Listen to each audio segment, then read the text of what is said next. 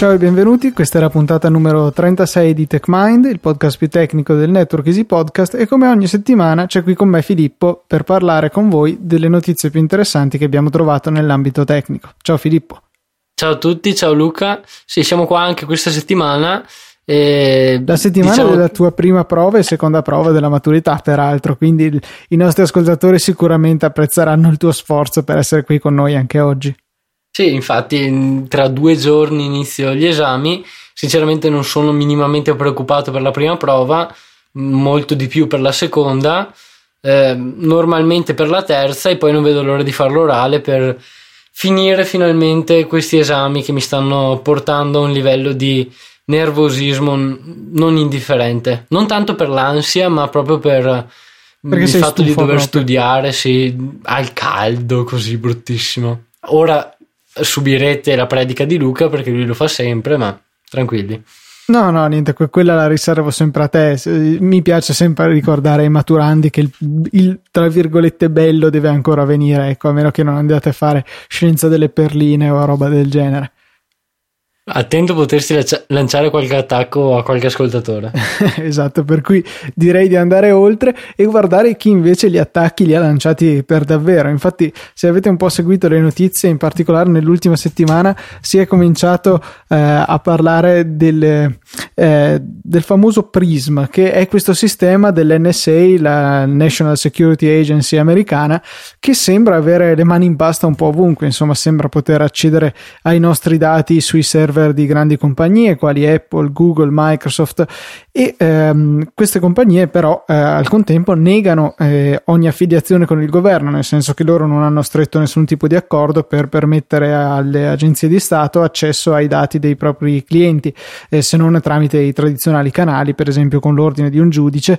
E Apple tra l'altro ha questa settimana postato sul suo sito un una lettera aperta in cui spiega le sue policy, diciamo, a riguardo dei dati personali dell'utente. Se mi ricordo, spero di ricordarmi, ve lo metterò eh, nelle note della puntata.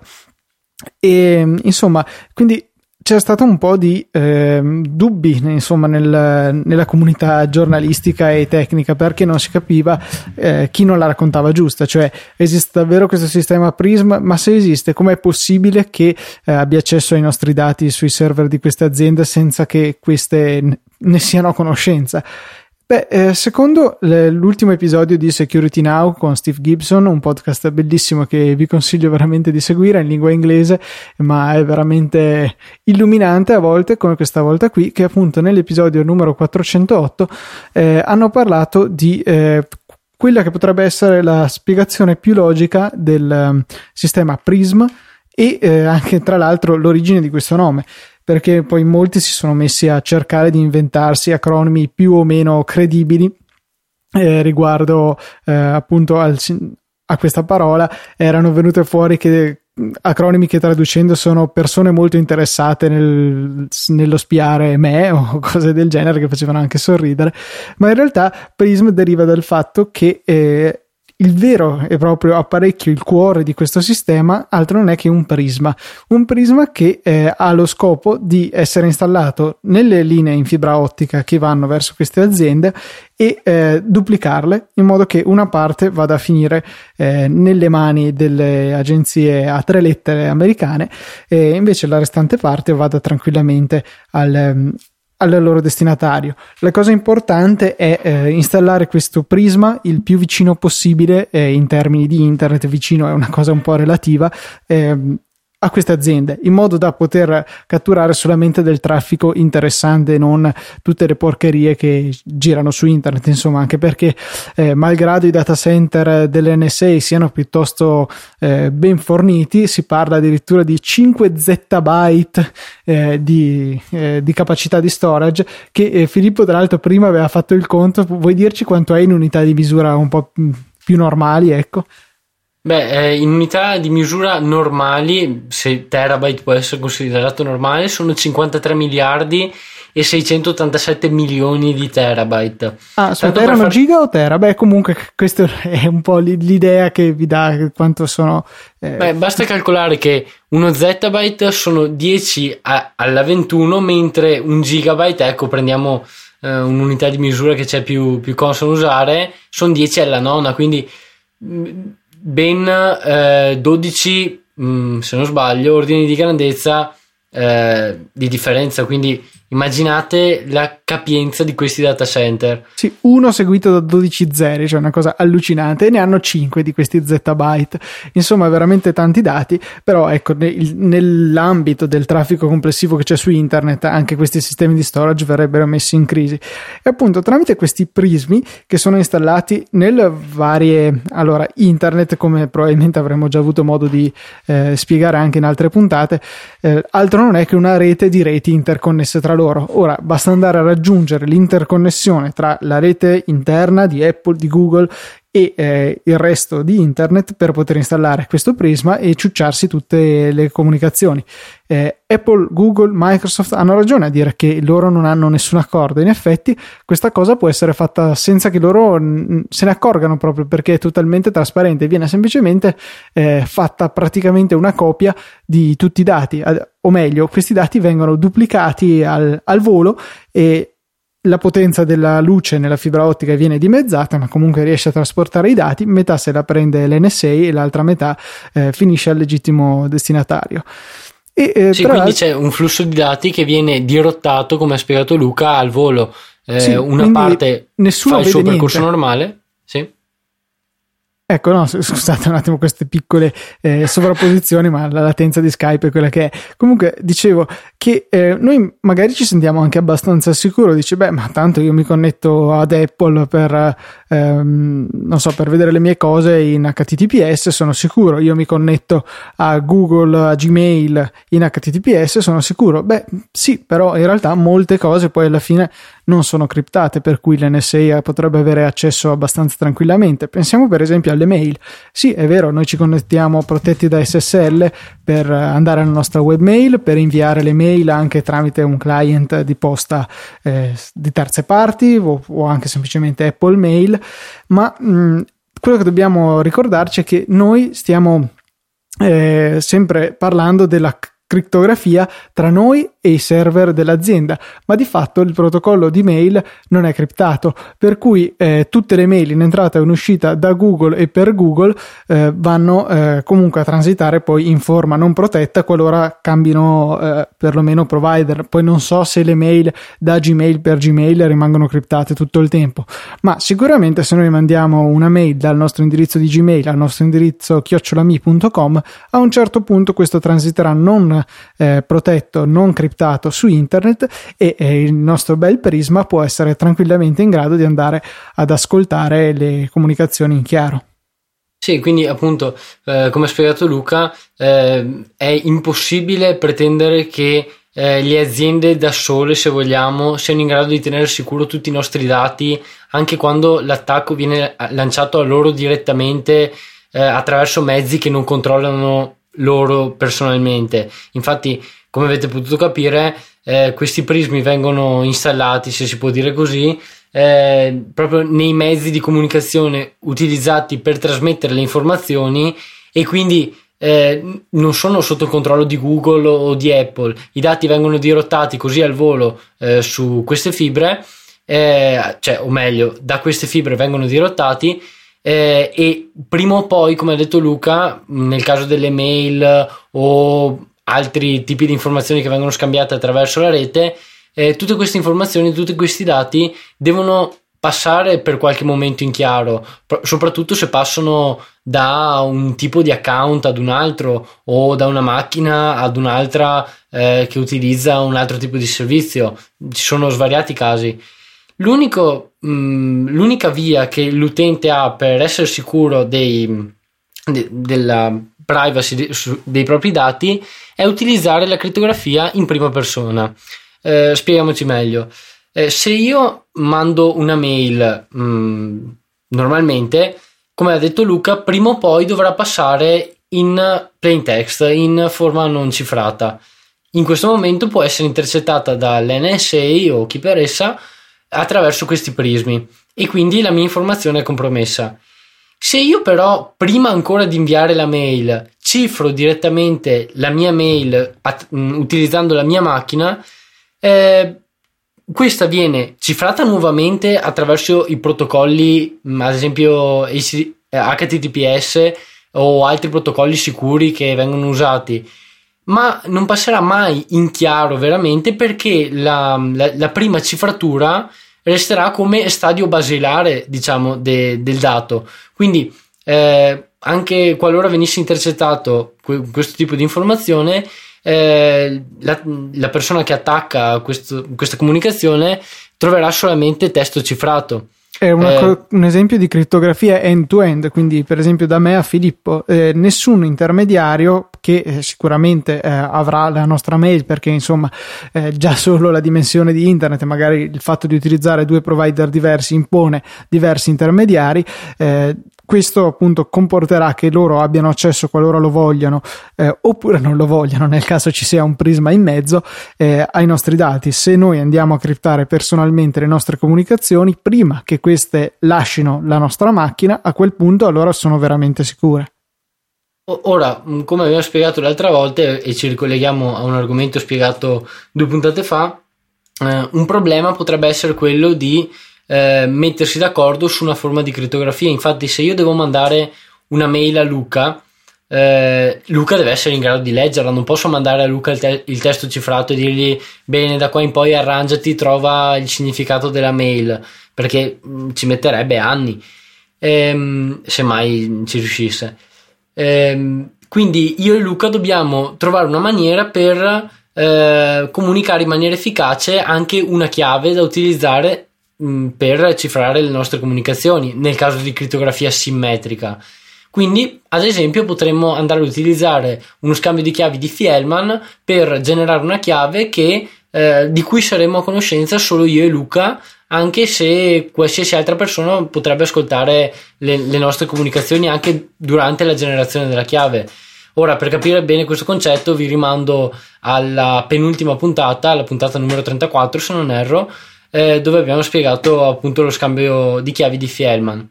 Un'altra alternativa invece è eh, utilizzare mh, mm, la vera e propria crittografia asimmetrica, quindi quella a chiave pubblica. Eh, nel caso in cui dovessimo comunicare eh, per email, io e Luca saremmo anche due persone fortunate perché esiste già un, um, un sistema molto diffuso di crittografia asimmetrica per le mail eh, de- denominato PGP. Quindi potremmo utilizzare, andare a utilizzare questo sistema implementato in vari programmi e penso anche applicazioni per Mac, anche se personalmente non ne faccio uso. Eh, e potremmo utilizzare questo sistema per comunicare in maniera sicura e, ed essere sicuri noi stessi che nessuno sia in grado di intercettare le nostre comunicazioni in chiaro. Quindi mh, mm, aggiungendo un, un, livello di sicurezza notevole perché per essere abbattuto questo, questa barriera eh, necess- necessiterebbe o di un brute force, quindi di andare a mh, mm, rompere proprio la crittografia utilizzata eh, per cifrare le nostre informazioni, eh, tra parentesi, cosa che eh, può anche essere possibile considerando la potenza di calcolo a disposizione di queste agenzie, quindi magari invece che metterci qualche anno ci mettono mh, mm, qualche settimana, qualche mese, ma questi sono solo supposizioni. Eh, o appunto un'altra maniera per rendere inutile questa nostra ulteriore protezione sarebbe quella di andare ad attaccare direttamente eh, la mia macchina o quella di Luca per andare a trovare la nostra chiave privata. Sì, esatto, in quel caso non c'è, non c'è crittografia che tenga, qualora la password venga compromessa assolutamente non c'è niente da fare, quindi ancora una volta l'importanza di scegliere password robuste, magari con l'ausilio di programmi come OnePassword e LastPass per la loro generazione sicura e poi per il loro stoccaggio anche sicuro, perché io veramente ho perso il conto di quante password ho online, io, cioè mi sono registrato a troppi siti, è stato un errore magari, ma eh, veramente le password da gestire sono tante e farlo in maniera sicura senza senza l'ausilio di un tool esterno è pressoché impossibile. E no, i post-it attaccati sotto lo schermo direi che decisamente non sono eh, un sistema sicuro per salvare le password. Sì, mm, sempre che non si venga a scoprire che One Password è tutta una messa in scena dell'NSA e tutti quanti hanno le nostre password, le nostre carte di credito, ma eh, spero vivamente di no. No, direi che è abbastanza complottistica come ipotesi. Sì, allora a questo esatto. punto direi che l'uomo non è mai stato sulla Luna e le torri gemelle sono state abbattute dal governo degli Stati Uniti. È l'eccessivo studio che mi porta a formulare questa ipotesi. Invece c'era stato un ricercatore che ha, eh, ha, fatto qualche analisi sul sistema dell'hotspot personale dei nostri iPhone. Infatti sembra che eh, le password proposte in automatico dal sistema non siano poi delle migliori. Sì, infatti eh, tutti noi abbiamo presente la funzione di mobile hotspot eh, presente all'interno eh, dei, dei, nostri dispositivi, dei nostri iPhone. Nota storica, è stata introdotta con iOS 4.3 e è disponibile solamente da iPhone 4 in poi. Ecco, grazie Luca per la precisazione. Eh, questa funzione ci permette di condividere in soldoni eh, la connessione dati del nostro iPhone attraverso WiFi, cosa che era possibile fare eh, con un device jailbroken anche prima di iOS 4.3 utilizzando MyWi o altre applicazioni analoghe. Ora, eh, quando andiamo, quando accediamo a questa funzione sul nostro iPhone attraverso l'applicazione impostazioni eh, e vogliamo attivarla, vediamo che eh, c'è una password mh, suggerita da del sistema, eh, una password che viene utilizzata dagli altri dispositivi che vogliono connettersi alla rete che noi andiamo a creare. Eh, come, abbiamo, come, possiamo notare, queste password non sono caratteri ca- completamente casuali, infatti eh, è presente una parola mh, mm, della lingua inglese seguita da un numero a quattro cifre. Eh, ora, queste parole, mh, mm, ha scoperto questo ricercatore, vengono eh, generate o meglio vengono estrapolate eh, attraverso una classe presente all'interno di iOS e utilizzata per il controllo de- delle parole che vengono inserite dall'utente. Mi spiego meglio. Quando noi andiamo ad inserire una parola, se sbagliamo qualche carattere, l'autocorrettore eh, è in grado di suggerire la parola eh, corretta, appunto, per, ehm, per, correggere il nostro errore, per eh, farci ecco appunto scrivere una frase di senso compiuto come sì, il tuo correttore è disattivato al momento. Ok esattamente appunto sono anche dislessico stasera bellissimo. Eh, comunque appunto eh, sarà in grado di suggerirci una parola eh, per correggere il nostro errore. Questo, questa classe questo correttore diciamo se vogliamo semplificare di molto il processo può essere invocato eh, anche per andare ad estrapolare le parole che vengono utilizzate da, mm, dal sistema di mobile hotspot per eh, andare a generare le password. Infatti, questo ricercatore ha scoperto che eh, vengono utilizzate 1842 parole da questo dizionario, eh, se vogliamo chiamarlo così, per generare eh, le password che, che, vengono poi utilizzate all'interno del mobile hotspot. Ora, ehm, questo viene mm, fatto, viene, viene utilizzato in questo modo per eh, consentire alle persone umane vere e proprie di scambiarsi questa password a voce o mh, mm, co- comunicarsi in qualsiasi maniera senza utilizzare password lunghissime che sarebbero difficili da comunicare o da copiare da un dispositivo all'altro. Eh, il problema però è che utilizzando mh, hardware potenti si ipotizza un cluster di GPU mh, nell'articolo che linkeremo nelle note de- della puntata eh, sono necessari solamente 50 secondi per eh, craccare appunto la, la password utilizzata da un hotspot wifi generato in questo metodo. Però poi eh, appunto c'è sempre questo piccolo dettaglio che eh, per poi riuscire effettivamente ad ottenere la password utilizzata dall'hotspot è necessario aver anche catturato un cosiddetto handshake, cioè la procedura tramite, quale, tramite la quale un dispositivo effettivamente eh, a conoscenza della, eh, della, password corretta va ad autenticarsi sulla rete e quindi a connetterci. Senza la cattura di questi pacchetti non è possibile andare a recuperare la password, senza contare che poi eh, ci serve sempre il nostro piccolo cluster a pedali da portare in giro qualora volessimo eh, essere insomma sul campo pronti a craccare qualche password. Eh, Nell'articolo indicava la potenza di un cluster di quattro schede video AMD Radeon HD 7970 che non ho idea di quanto potenti siano ma suppongo abbastanza riusciva a eh, tentare circa 390.000 eh, password al secondo. Ma eh, visto che Attualmente questa lista di parole per l'hotspot compone, è composta di circa 1842 parole più un numero di quattro cifre. Tra l'altro, già qui avere scelto una struttura così fissa per la password va a limitarne le entropie, quindi il numero di eh, possibilità, eh, porta a solamente 18 milioni e mezzo di possibili combinazioni, per cui a 400.000 quasi al secondo si fa veramente in fretta a, racco- a provarle tutte. Facciamo anche che con il nostro più modesto portatile riusciamo a farne un decimo, ma comunque i tempi sono abbastanza ragionevoli, ecco, quindi magari uno potrebbe riuscirci nell'arco di un viaggio in treno, senza contare che poi eh, è probabile che dobbiate provarne, cioè statisticamente dovrete provarne eh, metà di quelle 390.000 per eh, riuscire a indovinare quella corretta. Magari siete più fortunati, la trovate quasi subito, magari siete più sfortunati e la 390 millesima è proprio quella quella che vi serve, eh, ma insomma eh, sarà comunque necessario passare attraverso un computer. Ecco, questa applicazione che è stata eh, sviluppata da questo ricercatore solamente si occupa di andare a fornirci il dizionario che poi andrà utilizzato con altre macchine. Sì, eh, sì, intendevi di tutte le 18 milioni e mezzo, bisogna magari provarne nel peggiore dei casi la 18 sì, milionesima. Sì, sì, scusami, ho letto eh, il numero sbagliato.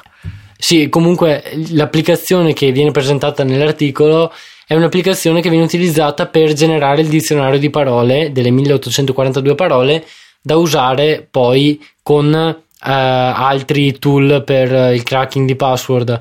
Quello mh, mm, suggerito, se vogliamo dirlo così, anche se sembra uno spot pubblicitario, ehm, è Ottocache che viene utilizzato anche per ehm, attaccare i database di OnePassword. Se non sbaglio, ne avevamo accennato in una delle, puntate, in una delle scorse puntate. Sì, sì, sicuramente perché il nome mi torna piuttosto eh, familiare, ecco. E se non l'abbiamo accennato, probabilmente me lo sono inventato, ma eh, scusatemi. ecco, bene, come ogni settimana vi invochiamo appunto il vostro feedback, se volete scriverci su Twitter l'account è techmindpodcast, abbiamo anche la mail techmind.it e c'è sempre spazio per le vostre recensioni su iTunes che noi apprezziamo molto, ci aiutano a raccumulare eh, nuovi ascoltatori e sicuramente ci fanno molto piacere al di là di tutto. Quindi detto questo vi auguro una buona settimana, un saluto da Luca Zorzi e da Filippo Bigarella. Ciao a tutti.